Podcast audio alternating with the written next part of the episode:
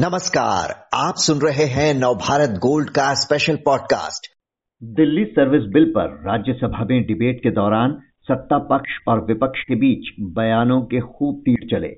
BJP ने कहा कि ये बिल संवैधानिक है और केंद्र के अधिकार क्षेत्र में आता है। राज्यसभा के मनोनीत सदस्य और पूर्व मुख्य न्यायाधीश रंजन गोगोई ने कहा कि संसद को कानून बनाने का अधिकार है और इसे कोर्ट में चुनौती नहीं दी जा सकती। आम आदमी पार्टी ने बिल का विरोध करते हुए बीजेपी को याद दिलाया कि दिल्ली को पूर्ण राज्य का दर्जा देने के लिए उसके कई वरिष्ठ नेताओं ने भी संघर्ष किया था। तो राज्यसभा से भी दिल्ली बिल के पास होने का क्या मतलब है? कानून बनने के बाद क्या ये अंतिम होगा या इसे चुनौती दी जा सकती है? इस पर चर्चा के लिए हमारे साथ हैं नवभारत टाइम्स के metro editor Gulshan Khatri. Gulshan ji, Delhi services bill pass होने का क्या मतलब है?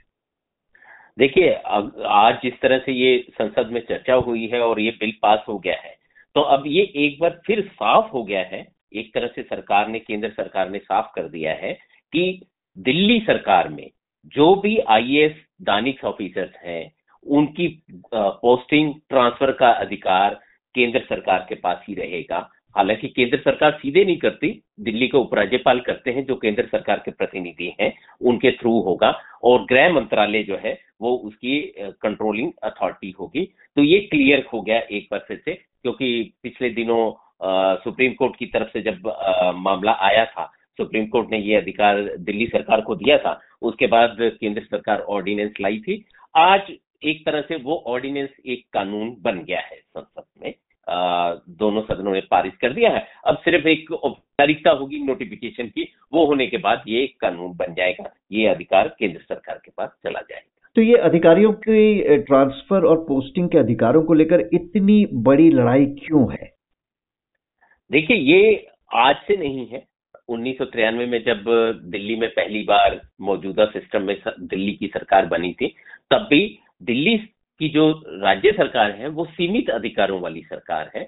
जब इसका कानून बनाया गया था दिल्ली को राज्य का दर्जा देने का तो वो एक सीमित अधिकारों वाला कानून था। उसके तहत कुछ चीज़ें दिल्ली सरकार के पास रखी गई थी, कुछ केंद्र सरकार की, क्योंकि यहाँ केंद्र सरकार भी है और दिल्ली भी है। तो इसलिए कुछ चीज़ें जो है केंद्र सरकार ने अपने पास रखी थी। इनमें अधिकारियों की ट्रांसफ़र पोस्टिंग वाला मामला जो है, वो भी केंद्र के हाथ में ही था। तो केंद्र सरकार उसको बनाए रखना चाहती है, जबकि दिल्ली सरकार चाहती है कि अगर अधिकारी हमारे कंट्रोल में नहीं होंगे तो हमारी बात नहीं मानेंगे, हम कैसे काम करा सकेंगे?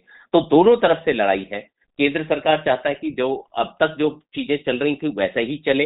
दिल्ली सरकार चाहती थी कि जब हमें अधिकारी नहीं होंगे, अधिकारी हमारे प्रति जवाबदेह नहीं होंगे तो हम कैसे काम कराएँगे? वो बहुत सारी उदाहरण भी देते हैं कि मोहल्ला क्लिनिक में नियुक्ति के लिए अगर दिल्ली सरकार कोई प्रस्ताव रखती है तो अधिकारी अगर रोक देते हैं तो दिल्ली सरकार बेबस हो जाती है, वो कुछ नहीं कर सकती है। इसी तरह की बहुत सारी चीज़ें हैं, जो दिल्ली सरकार लगातार कहती रही है कि हम ये प्रस्ताव लाते हैं, लेकिन अधिकारी उसको स्वीकार नहीं करते हैं, मानते नहीं है। तो एक तरह से दिल्ली सरकार को लगता है कि उनसे ऊपर अधिकारी है।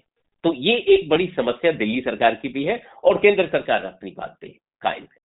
तो अधिकारों की इस लड़ाई की शुरुआत कैसे हुई? देखिए, ये लड़ाई की शुरुआत तब हुई जब ये दिल्ली में के आम आदमी पार्टी की सरकार बनी।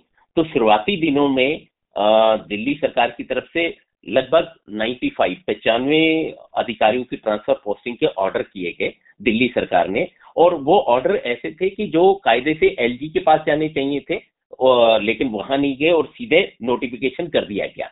उसके बाद ये मामला शुरू हुआ और उसके बाद केंद्र सरकार ने एक ऑर्डर इशू किया। वो ऑर्डर जारी करते हुए वो एक तरह से केंद्र सरकार ने याद दिलाया कि ये अधिकार हमारे पास है एलजी के थ्रू ये काम करेंगे और उनके अधिकार उस ऑर्डर के बाद ये फिर से एक तरह से लागू हो गया और उसको ट्रांसफ़र पोस्टिंग के उस ऑर्डर को रद्द कर दिया गया।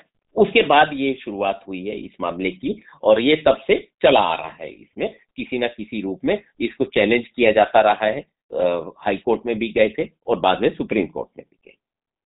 जी और अब अगर जब ये बिल कानून की शक्ल ले लेगा उसके बाद क्या इसे कोर्ट में किसी तरह से चुनौती नहीं दी जा सकी कि क्या ये अंतिम हो गया? नहीं ऐसा नहीं है। आपको इसके लिए अगर ये समझना है तो आपको संविधान को समझना होगा। संविधान में ये अधिकार सुप्रीम कोर्ट के पास है। कि वो कानून संविधान की, जो नियम है, उनकी व्याख्या करे। जो संसद कानून बनाती है, उसकी वो समीक्षा कर सकती है सुप्रीम कोर्ट।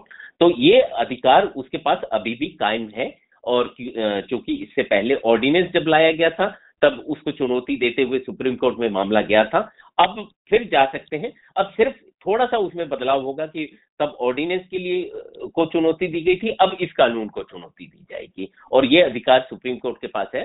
सुप्रीम कोर्ट में लोग जाए जा सकते हैं। सुप्रीम कोर्ट उसकी समीक्षा कर सकता और फिर उस पर अपना फैसला गुण दोष देख के अपना फैसला दे सकता है। और आ, सुप्रीम कोर्ट में जो अभी मामला चल रहा है इससे जुड़ा उस पर इसका कोई फ़र्क तो नहीं पड़ेगा? वो इस सिर्फ़ इतना फ़र्क पड़ेगा, अभी ऑर्डिनेंस को चुनौती देते हुए याचिका दायर की गई थी सुप्रीम कोर्ट में, क्योंकि ऑर्डिनेंस अब कानून बन चुका है तो उसमें मामूली सा चेंज करना होगा, जो भी याचिका दायर करने वाले हैं, वो एक आवेदन देंगे और बताएँगे कि क्योंकि वहाँ कानून बन गया है, हम उस कानून को चुनौती दे रहे हैं। क्या ये विधायिका और न्यायपालिका के बीच एक नए तरह के टकराहट की शुरुआत है, या पहले भी ऐसा देखने को मिल चुका है? नहीं, ये इसमें मुझे नहीं लगता कोई टकराहट वाली बात है। इससे पहले 2015 में अगर आपको याद होगा, न्यायिक नियुक्ति आयोग, एन एनजेएसी एक्ट केंद्र सरकार लाई थी।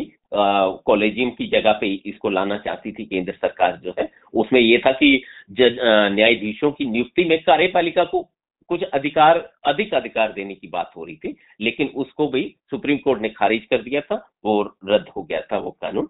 तो ऐसा नहीं है कि ये पहली बार हो रहा है इससे पहले भी हुए हैं। जी, गुलशन जी, इस जानकारी के लिए आपका शुक्रिया।